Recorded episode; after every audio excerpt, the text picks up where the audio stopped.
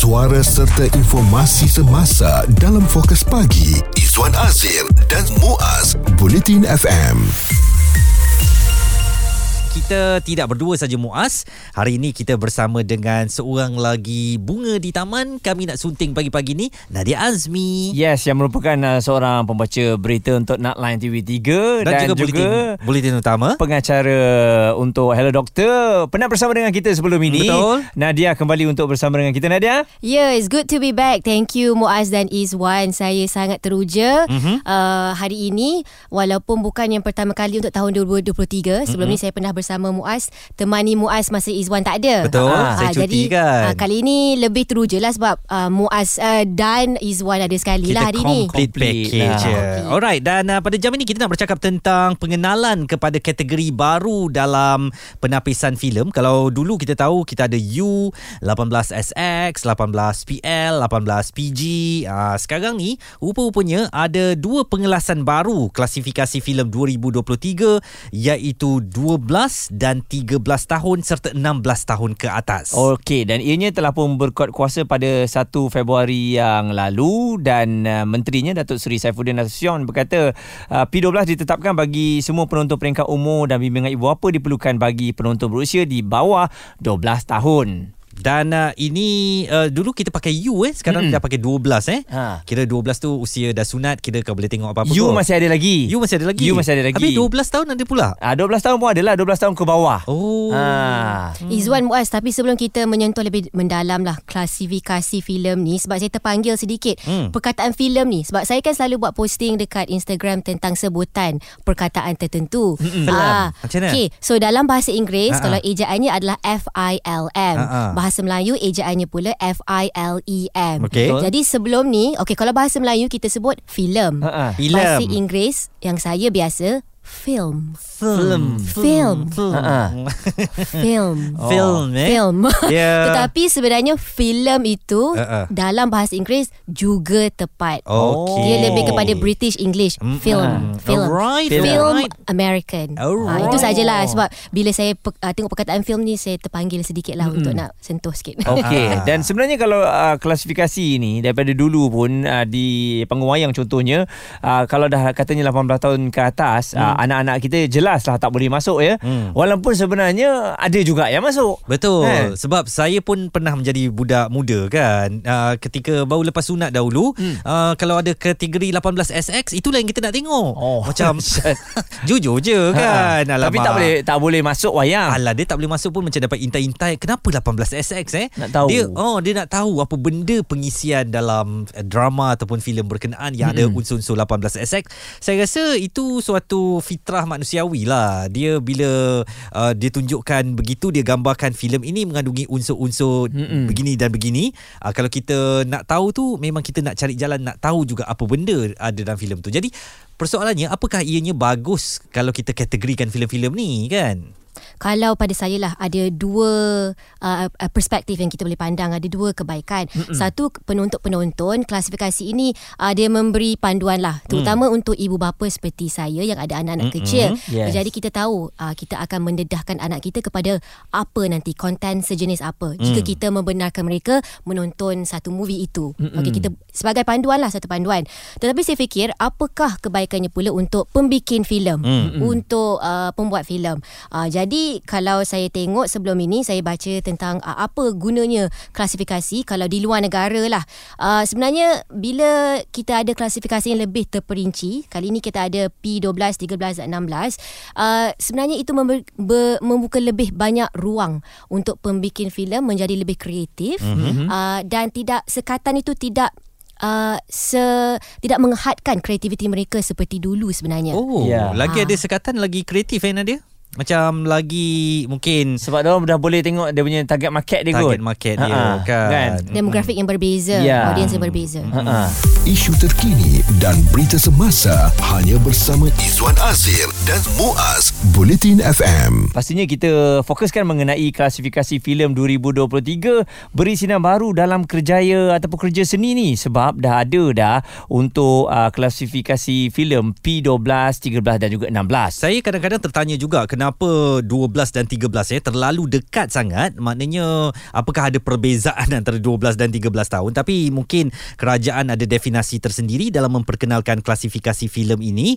Kita nak bersama dengan uh, seorang yang tak asing lagi dalam dunia seni kreatif tempatan. Uh, beliau adalah penerbit pengarah dan penulis skrip Ijat ataupun Syarul Izzad. Uh, Muhammadin Ijat bagaimana sambutan anda dengan klasifikasi filem atau drama terkini yang diperkenalkan oleh kerajaan Oh, saya sangat mengalung-alungkan uh, kualifikasi yang diberi branding baru ni sebenarnya. Saya hmm. memang sangat mengalung- mengalung-alungkan lah usaha kerajaan ni sebab dia akan lagi menjelaskan dan memudahkan kerja-kerja kami sebagai karyawan di belakang tabir lah untuk, untuk, untuk branding produk kami semula.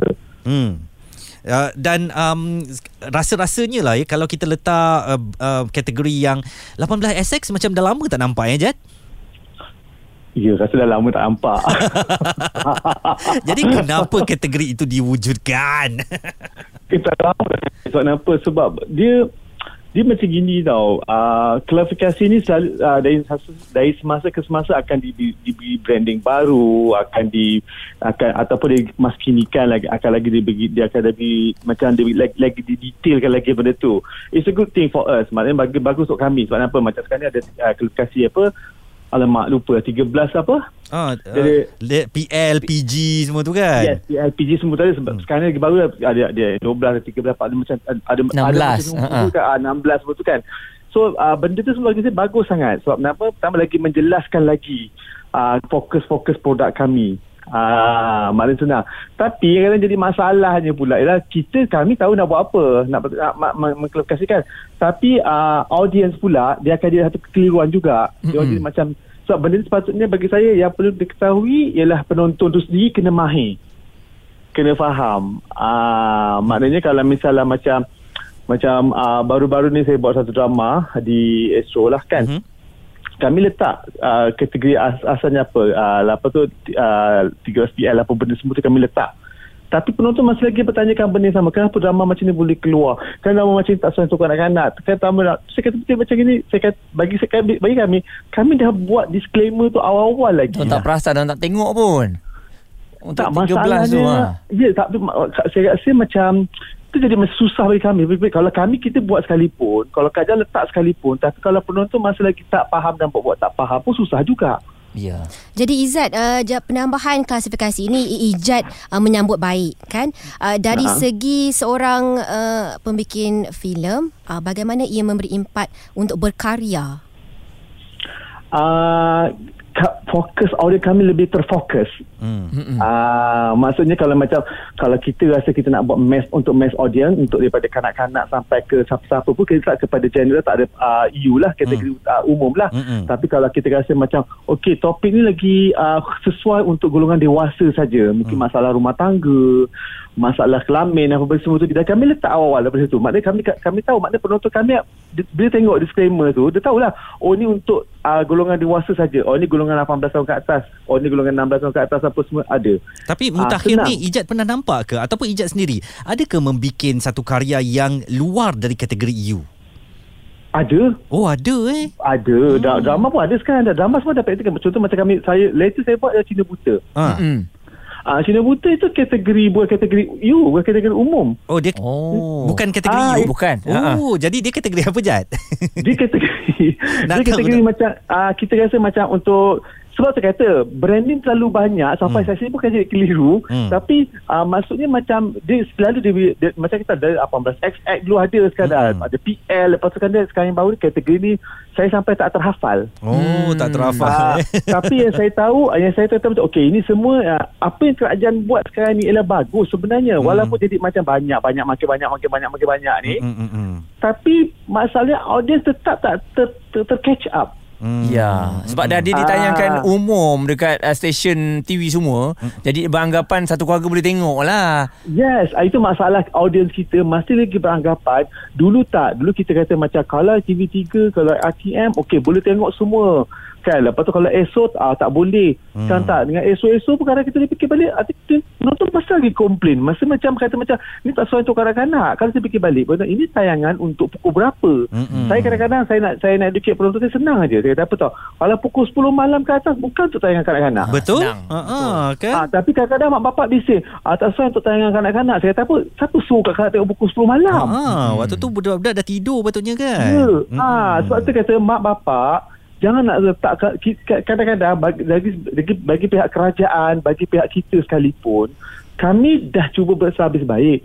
Konten ni kita kita ada segregasi konten kita sendiri pukul 10 malam atau pukul 9 malam tu konten dia semacam mana. Hmm. Tapi kalau mak bapak uh, parents masih lagi membenarkan anak-anak menonton sampai pukul 11 malam lepas tu terimpact dengan kesan daripada apa yang kita tonton mereka salahkan kami dan saya rasa itu, itu, tak, itu tak adil mm-hmm. sebab konten dunia konten dunia sekarang ni dah makin lagi evolve dah makin berkembang dah makin lagi macam kandungan lagi makin sensitif Pelbagai kan? Ah. pelbagai kan maknanya kena, kena, kita kena selari dengan kena, macam zaman-zaman internet sekarang ni masalah-masalah contoh masalah perkahwinan sekali lah kalau kita nak Mm-mm. jadikan drama sekalipun. Mm-mm. kan tapi kalau kami tak boleh nak sentuh soal ni sentuh soal ni eh, tak sesuai untuk kanak-kanak so, kalau saya saya, saya tak fikir balik so mak bapak ni buat apa Mm-mm. dengan anak-anak dia orang ni sampai ke malam Fokus pagi Izwan Azir dan Muaz komited memberikan anda berita dan info terkini Bulletin FM.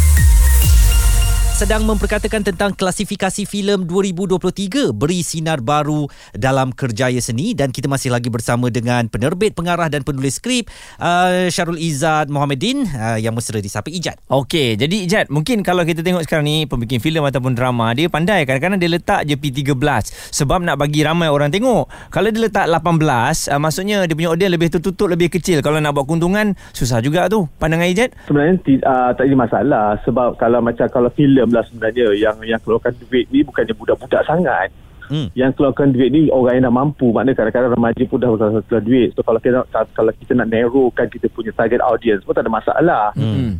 Ah, tapi kalau boleh buat mass tu mass lah. Macam uh, bagai-bagai filem-filem kanak-kanak filem-filem bersifat kekeluargaan pun tak ada masalah. Tapi kalau kita nak nichekan kita punya program pun tak ada masalah. Sebab apa? Yang beli tu macam mana? Hmm. Jadi Izzat kita nak buat Ah. klasifikasi tu tak ada cabaran lah. Sebenarnya tak sukar sangat untuk dapatkan klasifikasi yang tertentu untuk movie yang dibuat. Uh, sukar tak? Tak susah. Hmm. hmm. sebab uh, kerajaan sekarang ni LPF Vivo semua dia tak dia tak serigid mana pun. Tapi dia akan letakkan klasifikasi dia. Kami kena kena kena, kena ikut lah. Hmm. contoh macam tapi kalau filem kami sedikit uh, dia akan sedikit menyejaskan perniagaan tu juga lah. Sebab kalau kadang-kadang bila dah umum lagi bagus Betul. kan? Uh, sebab kalau nak bila dah tiba dapat dapat klasifikasi macam tu alamak tak boleh buat anak-anak tak nak tak nak ambil wayang lah. Okey, dia kata- akan, dia kata- akan effect juga. Kat, katalah awak buat satu um, hasil seni ni ada drama ataupun ada babak ranjang. Ranjang ni pun bukanlah macam western, cuma di Malaysia uh, bawa-bawa selimut, tutup uh, parah-parah dada gitu kan. Rasa-rasanya you je pada penilaian awak tapi masuk ke LPF dia kata tak boleh ni 18SX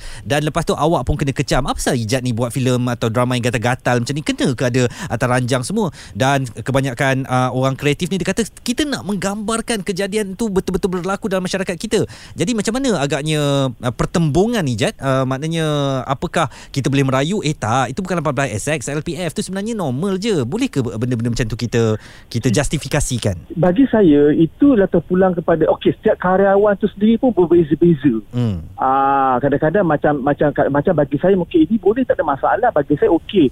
Tapi bagi kadang-kadang ini terlalu vulgar kan. Ah, so apatah lagi dengan kalangan antara penonton. So bagi saya LPF ke kerajaan ada berhak untuk mengklasifikasi, mengklasifikasikan apa saja because of this certain certain uh, scene yang Hmm. yang kita letak dan scene tu, penting- scene tu mungkin penting yang tak boleh dikeluarkan dia diklasifikasikan macam tu. Hmm. Dan uh, kita kalau tak puas hati, kita boleh buat uh, macam buat satu uh, rayuan, Hmm. rayuan. Hmm. Kalau tak lepas lepas lah, tak lepas tak lepas lah. Dan saya rasa kalau tak lepas tu saya kita kena terima sebenarnya sebab Malaysia ni persepsi ni berbagai-bagai. Hmm. Ah macam saya saya sendiri dalam masa saya pun banyak kena cincang juga sebenarnya cerita masa yang baru-baru ni ada uh, cerita-cerita buta. Memang banyak kena buang, memang banyak kena yang dicincang kena diperhalusi. Saya terima sebab saya fikir balik macam bagi saya mungkin okey bagi pe- setengah-setengah penonton okey yang jadi gatekeeper ialah kerajaan Mm-mm. Jadi pendapat Ah, Ijat uh, kebebasan bersuara atau freedom of speech ni dapat dipraktikkan tak oleh pembikin filem atau drama ni di Malaysia? saya tak percaya pada kebeba- ke- kebebasan yang kebebasan sangat sebenarnya. Mutlak, eh? Awak tak percaya saya kepada yang percaya mutlak? Suatu, uh, saya percaya pada benda yang perlu di, uh, di, di, dikawal. Yang cuma kadang saya yang saya sedikit risau ialah yang saya ingat okey rupanya tak okey. Hmm. Itu saya risau. Hmm. Uh, sebab tu kalau saya tahu benda tak okey saya tak akan buat. Ya. Hmm. Ah, Tapi subjektif kan saya- kadang-kadang. Saya, saya, saya, saya semudah itu sebenarnya. Uh, Hmm. Tapi kadang-kadang Jad sebagai penonton dewasa uh, kita nak juga tengok berani atau tak berani kan penggiat seni kita untuk lakukan begitu. Walaupun mungkin ada bash tapi itulah kalau lepas pukul 10 malam 11 malam saya rasa tak ada masalah kot kan. Asyik-asyik kalau ada adingan begitu je kamera pan naik ke bumbung. Alamak. Macam sampai bila lah macam tu? Kan macam uh, macam kadang-kadang dia banyak isu lah. Kadang-kadang dialog kadang-kadang uh, idea kadang-kadang apa benda saja sebenarnya memang susah Hmm. sebab kita bagi saya berkarya di Malaysia uh, sedikit rigid Betul. Ah, sebab kita konservatif Ya kita kita masih konservatif kita hmm. kalau tengok ko- konten-konten daripada Indonesia yang dari Islam tu pun lagi te- lagi berani pada kita Betul. sebenarnya. Lagi dahsyat. Tapi- Ha-ha. Lagi dahsyat. Mm-mm. Bagi kita alasan kita kalau kita orang sini kita panggil tu asal seni. Hmm. Tapi bagi penonton tidak kita kita kita dianggap satu macam satu daiyah. Hmm. Nanti dia tetap Ah. juga memandang ah filem Indonesia lagi best, lagi berani. Ah, Kalau kita dia buat tak, dia tapi- kecam ah. Yes. Sa- Betul Sebab saya kata Saya tak boleh fikir saya Kalau saya fikir Saya jadi bitter Ah. Sebab uh, Jad Saya rasa macam contoh yang uh, Ma- Mazli Malik hari tu dengan Vanida Imran kan Yang uh, agak Ha. vulgar sikit mungkin skripnya Tapi pe- pada saya pendekatan tu berani tau Dan kalau kita letakkan kategori yang betul Saya rasa Ya. kita tak ada masalah Tapi masyarakat kita macam tak boleh terima eh Itu itu yang saya kata sebab saya kata saya bagi saya tengok scene tu saya kata tak ada apa yang yang, yang perlu diperkecohkan bagi saya saya sebagai because bagi saya tu macam itu it, sebab saya saya nampak dari sudut seni hmm. dan saya nampak pula macam bahasa tu memang menyampaikan apa maksud dia. Dan itu Ya. memang berlaku Kalau seseorang kena soal siasat kan ya, Mm-mm. tapi kalau mentaliti penonton kita masa lagi 80-an 90-an kami tak boleh buat apa-apa. Dia mentaliti dan Tapi juga tak- kematangan audience rasanya Yes, kan. lep- Lepas tu kedua bila bila diperkecohkan oleh netizen jadi be- dia kecil jadi besar. Dan kami tak boleh buat apa-apa. Kami terpaksa terima macam okey setakat itu je lah mentaliti penonton kita dah kami kita kena terima. Uh, mungkin sebab tu saya kata kadang-kadang saya fikir saya selalu bincang dengan kawan saya kata apa tahu mungkin dah masanya drama-drama kita atau filem kita ni kena keluar dulu. Baru, baru, baru last kali baru masuk Malaysia Kadang saya fikir macam tu Sebab Mm. apa Sebab si saya penonton Malaysia ni Masih lagi macam Susah nak terima Benda-benda tu macam dia Mereka akan gunakan uh, Mereka gunakan Kad apa tau Kad sensitivity Kad dakwah Kad apa benda Kad LGBT Ah, semua akan gunakan. Ah, sebab tu bila tapi dalam masa mereka akan marah balik-balik cerita Melayu macam ini. Balik-balik cerita Melayu macam gini. Padahal mereka tak fikir balik yang kami susah nak berkara sebab kerana kurang. Mm-mm.